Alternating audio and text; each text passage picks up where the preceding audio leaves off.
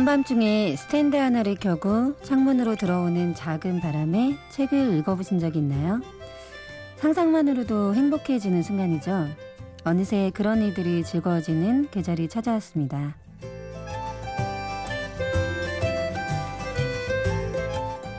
심야 라디오 DJ를 부탁해 오늘 DJ를 부탁받은 저는 회사원 박정선입니다.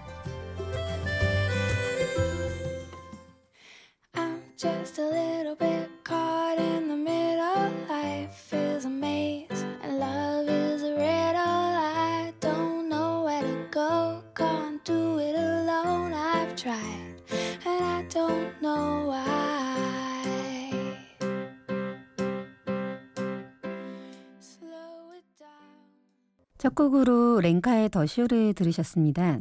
평소에 음악을 챙겨 듣는 감상적인 사람은 아닌데요. DJ를 부탁해 해서 11곡의 곡을 선곡해야 된다는 말을 듣고 그동안 제가 들었던 음악 중에서 기억에 남는 곡을 열심히 생각해 보았습니다. The Show라는 노래는 Moneyball이라는 영화에 나오는 노래인데요. 야구 영화인데 실화를 바탕으로 했다고 들었고요. 남들 앞에서 노래 부르는 것을 부끄러워하는 어린 딸이 아빠를 위해서 불렀던 노래인데요. 영화도 참 좋았지만 영화에 이 노래가 흘러나올 때 왠지 모르게 위로가 되고 행복한 기분이 들었어요. 그, 저에 대해 잠깐 소개할게요. 저는 37살 여자입니다. 흔히들 말하는 노처녀죠. 근데 불행히도 골드미스는 아니고요. 정말 그냥 올드미스예요. 은행 잔고도 없고 큰 스펙도 없고 시간이 흘러가는 속도보다 두 배 빠르게 뱃살이 들어가는 아주 평범한 노처녀입니다. 그래서 집에 가면 엄마 아빠가 결혼하라는 말만 반복을 하세요. 하지만 시간이 지남에 따라 연애도 결혼도 별로 관심이 없어지다 보니 엄마에겐 결혼 생각이 없다는 반복적인 대답만 늘어놓고 엄마 속을 뒤집어 놓네요. 그럼 이쯤에서 건계승 여사의 마음을 대변하는 노래 한번 들어볼까요? 건계승 여사는 저의 어머니십니다.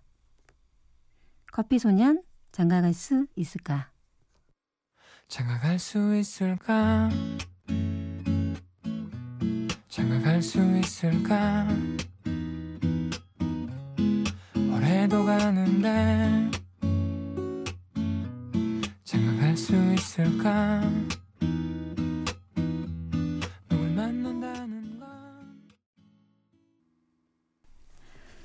커피소년의 장가갈 수 있을까 듣고 오셨습니다. 처음에 이 노래를 들었을 때 참 신기하다 생각했어요. 와, 이런 노래도 있구나. 그리고 특히나 이 절에서 여자분이 시집갈 수 있을까? 부르는 대목은 뭐랄까. 정말 애절함 같은 게 느껴지더라고요. 뭐, 때 되면 가겠죠. 마음 편히 재밌게 살랍니다. 이번에는 제 가족 얘기 잠깐만 해볼게요. 저는 일남오녀의 셋째 딸입니다. 물론 막내가 아들이고요. 그리고 조카가 여섯 명? 아, 아니다. 곧 한 명이 태어나니까 일곱 명이네요. 좀 많죠. 큰 언니, 작은 언니, 저를 건너뛰고, 건너뛰고 제 밑에 여동생은 결혼을 했고요. 다들 결혼해서 잘 살고 있죠. 그리고 다들 만나서 함께한 세월이 오래됐어요. 큰 언니는 결혼한 지가 18년이고, 작은 언니는 19년, 여동생은 13년. 와, 정말 어떻게 저렇게 오래 한 사람과 연애하고 살아갈 수 있을까요? 물론 매일 사랑하진 않겠지만, 그래도 그렇게 오랜 시간 함께 살아가는 거 보면 정말 신기하기도 하고 또 멋져 보이는 것 같아요. 한 사람을 변함없이 믿고 사랑한다는 건 정말 멋진 일이니까요. 오래오래 사랑하는 저의 자매님들에게 앞으로도 쭉 사랑하며 살라는 의미로 노래 한 곡 선물로 바칠게요. 클래지콰이의 Romeo and Juliet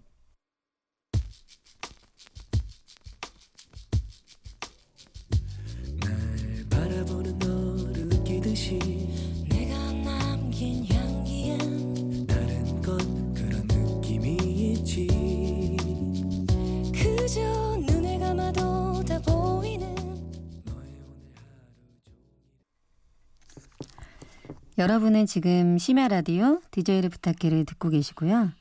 저는 1회 DJ 박정선입니다. 클래지콰이 Romeo and Juliet 듣고 오셨고요. 아, 저한테 올해 좋은 기억이 하나 있어요. 이번 4월에 15명. 대가족이 제주도 여행을 계획했는데요. 식구가 정말 많죠. 이것도 가족 중 두 명이 빠진 거예요. 큰 식구가 같이 여행을 하다 보니 회사 다니는 사람은 회사에 휴가를 내고 조카들은 현장 학습 신청을 하면서 어렵게 제주도 여행을 계획했죠. 두둥두둥. 제주도 여행 당일이 됐어요. 신나는 마음으로 저도 조기 퇴근을 하고 즐거운 마음으로 지하철역으로 향했는데 제주도에 있는 친구한테 전화가 온 거예요. 제주도 바람이 장난이 아닌데 비행기 뜨겠냐고. 와, 설마 하는 마음으로 김포공항으로 가니까 정말 결항이더라고요. 결항이라니. 가족 톡에 결항이라고 말하니까 가족들은 안 믿고 제가 농담하는 줄 알더라고요. 저희 집 가족들이 워낙 서로서로 장난을 많이 치다 보니까 그런 것 같아요.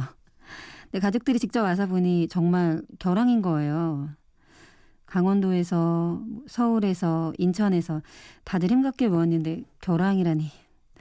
다들 어이가 없었지만 그것도 잠깐이고요. 일단 저녁을 먹기로 했어요. 15명 대가족이 밥을 먹으려니까 그것도 참 쉽지가 않더라고요. 피난민 같기도 했어요. 어렵게 식당을 찾아서 밥을 먹으면서 이것저것 얘기를 하다 보니까 아, 그것도 정말 즐겁더라고요. 장소가 중요한 것 같진 않았어요. 그때 생각하며 비와 관련된 노래 하나 듣고 올게요.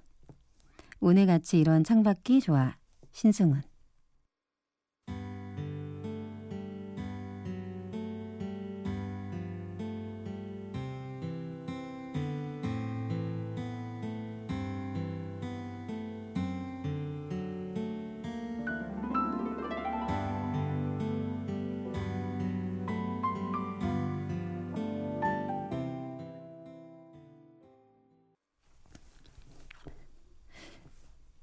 오늘같이 이런 창밖이 좋아 신승훈 노래 듣고 오셨고요. 아, 제주도 여행 얘기 좀만 더 할게요.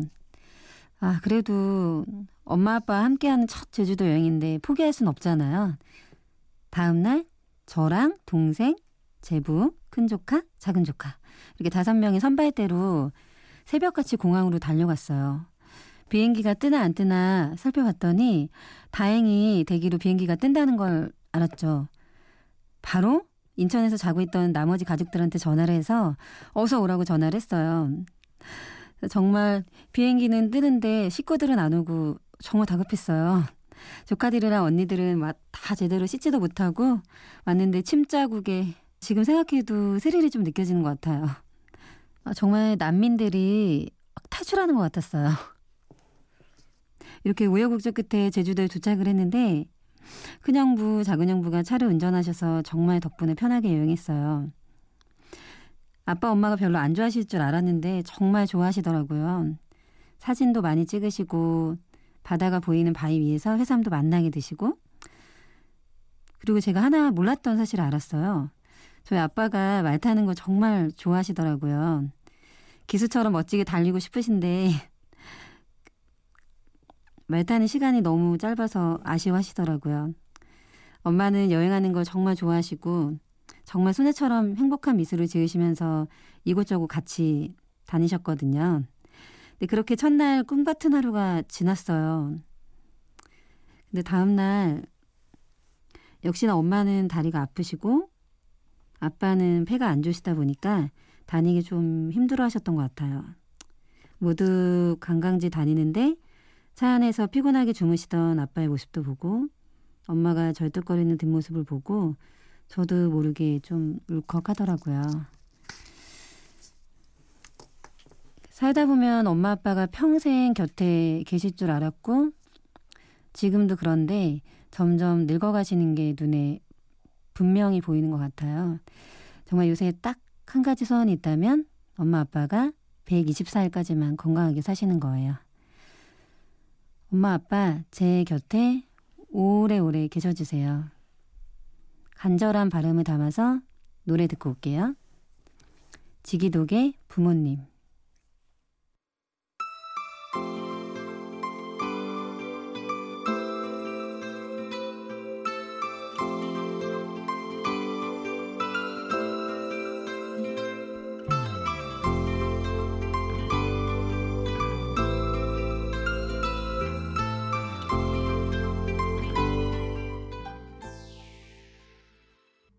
지기독의 부모님 듣고 오셨고요. 노처녀라고 저를 소개했는데 우울한 일만 있는 건 아니에요. 이번에 실은 제가 공무원 시험에 합격했어요.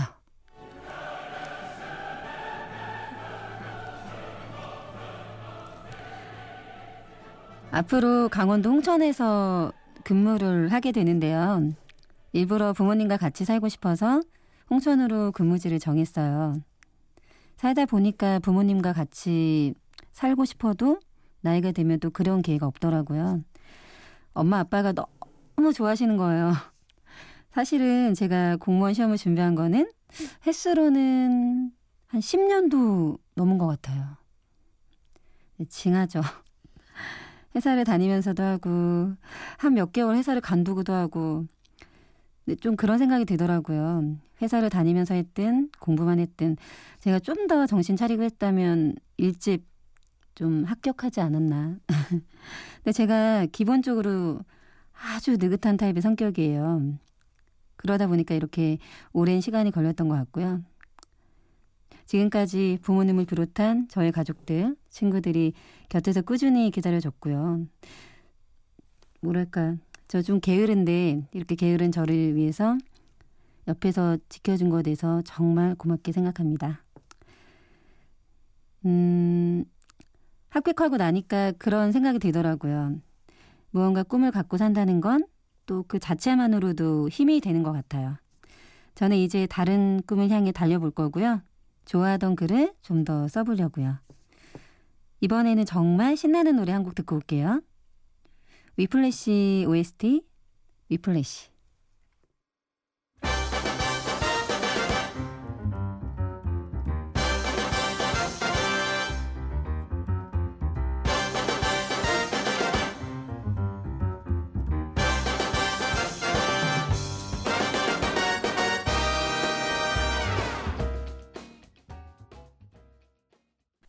Whiplash 듣고 오셨고요.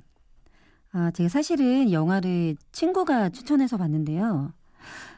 정말 강렬했어요. 평소에 이제 멜로 영화보다는 뭐 Time to Kill 같은 법정 영화나 Moneyball 같은 성공 스토리 그런 영화 좋아하거든요. 그래서인지 저는 이 영화가 너무 재밌더라고요. 특히나 절대음감인 그 대머리 교수가 나오는데요. 그 교수님이 제자들의 재능을 끌어내기 위해서 한계치까지 막 몰아치는 모습이 나와요. 근데 저는 좀 이상하게 그 모습이 좀 멋져 보이더라고요. 사람 누구나 그런 경험 있잖아요. 가끔 엄청 어려운 문제를 풀고 나면 풀 때는 머리가 너무 아픈데 풀고 나면 머리가 탁 열리는 그런 느낌. 사람이 자신의 한계를 넘어보면 또 다른 세상이 보이는 것 같거든요. 이 영화도 마지막에 주인공이 엄청 멋있는 연주가 나오는데요. 실제로 그 남자 주인공이 드럼을 쳤다고 들었어요. 그리고 실제 영화 촬영 후에 그 연주 후에 피가 막 여기저기 튀었다고 하더라고요. 아, 저도 지금 성대에서 피가 피가 튀길 것 같아요. 지금 앞에 피디는 계시는데 아, 저를 한계치까지는 못 끌어올리실 것 같고요. 음, 아무튼 인생에서 무언가를 하고 싶어서 열심히 달려본 적 있으세요? 저는 아직까지는 잘 모르겠어요. 하지만 뭐 지금 하루하루 또 한순간 한순간 열심히 사는 것 자체가 멋진 일 아닐까요? 디아크의 빛 듣고 올게요.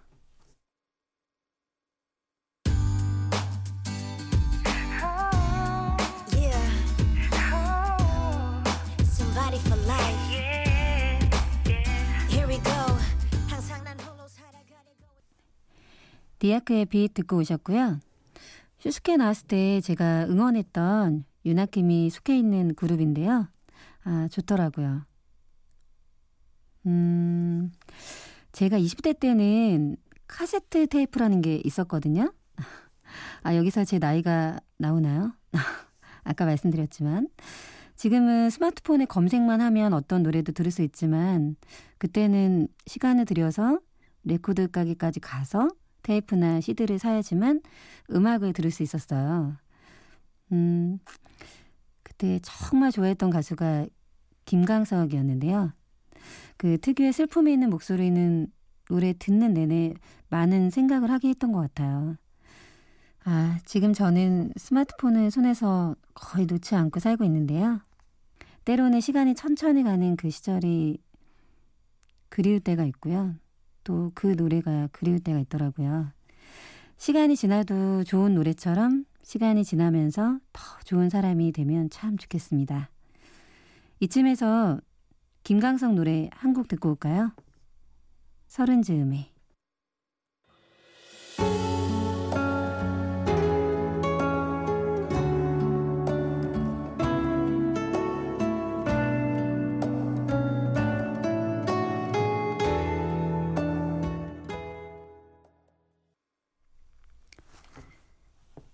김강석의 서른 즈음에 듣고 오셨고요.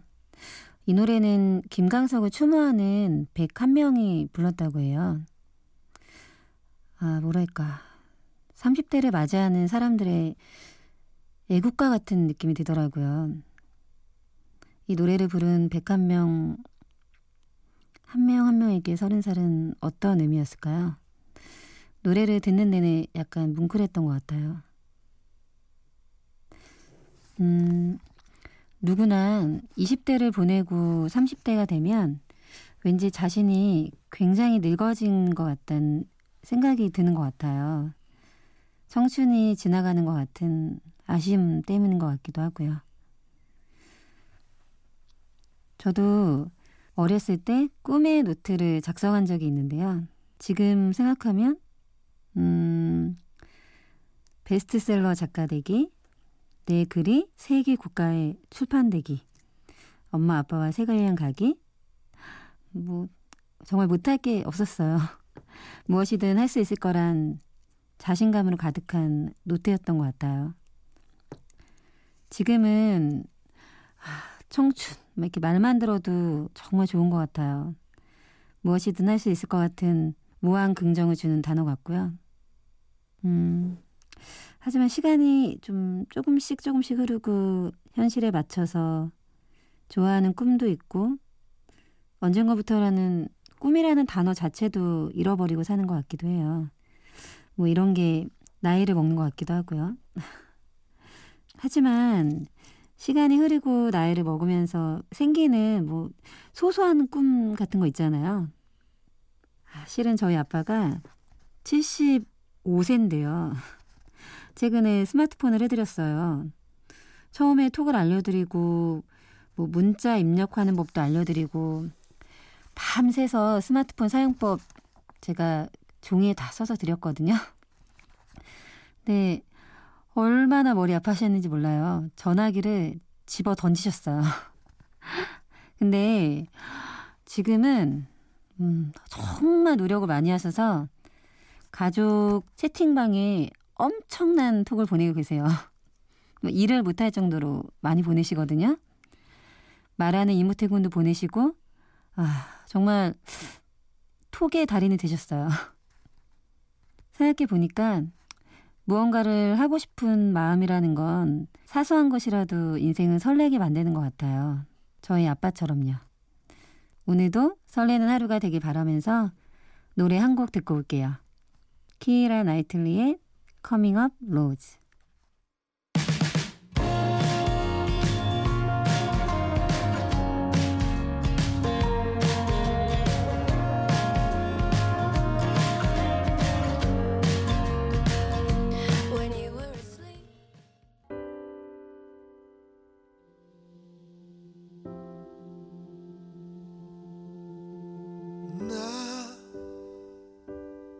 달려온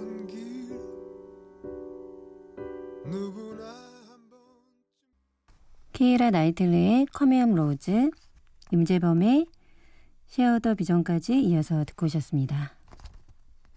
아, 가사가 너무 예술이죠. 저 노래 들으면 주로 가사 보면서 듣거든요. 음, 아, 좀 아쉬운데 이제 정말 마쳐야 하는 시간인데요. 살다 보니까 뭐 좋은 노래 듣기나 뭐 파란 하늘 보기, 나무 보기, 물소리 듣기, 또 좋은 책 읽기, 옛날에 받았던 편지 읽기. 아빠랑 소주 한잔하기, 친구랑 밤새 수다 떨기, 또 무작정 여행 떠나기. 참, 듣고만 있어도 행복한 순간들이죠. 행복은 우리가 사는 순간순간에 숨어 있는 것 같아요. 숨어 있는 행복을 찾다 보면 저절로 웃음 가득한 인생이 될 것 같고요. 이제 곧 동이 틀 텐데요. 청취자 여러분도 구석구석 여기저기 숨겨놓은 이런 즐거움을 찾는 하루가 되시길 바랍니다. 심야 라디오 DJ를 부탁해 늦은 시간까지 예쁘지 않은 목소리로 저의 작은 이야기를 전해드렸는데요. 끝까지 들어주셔서 감사합니다. 저는 박정선이었습니다. 마지막으로 곽진원, 임도혁, 김필의 당신만이 들려드리며 저는 물러가겠습니다. 고맙습니다.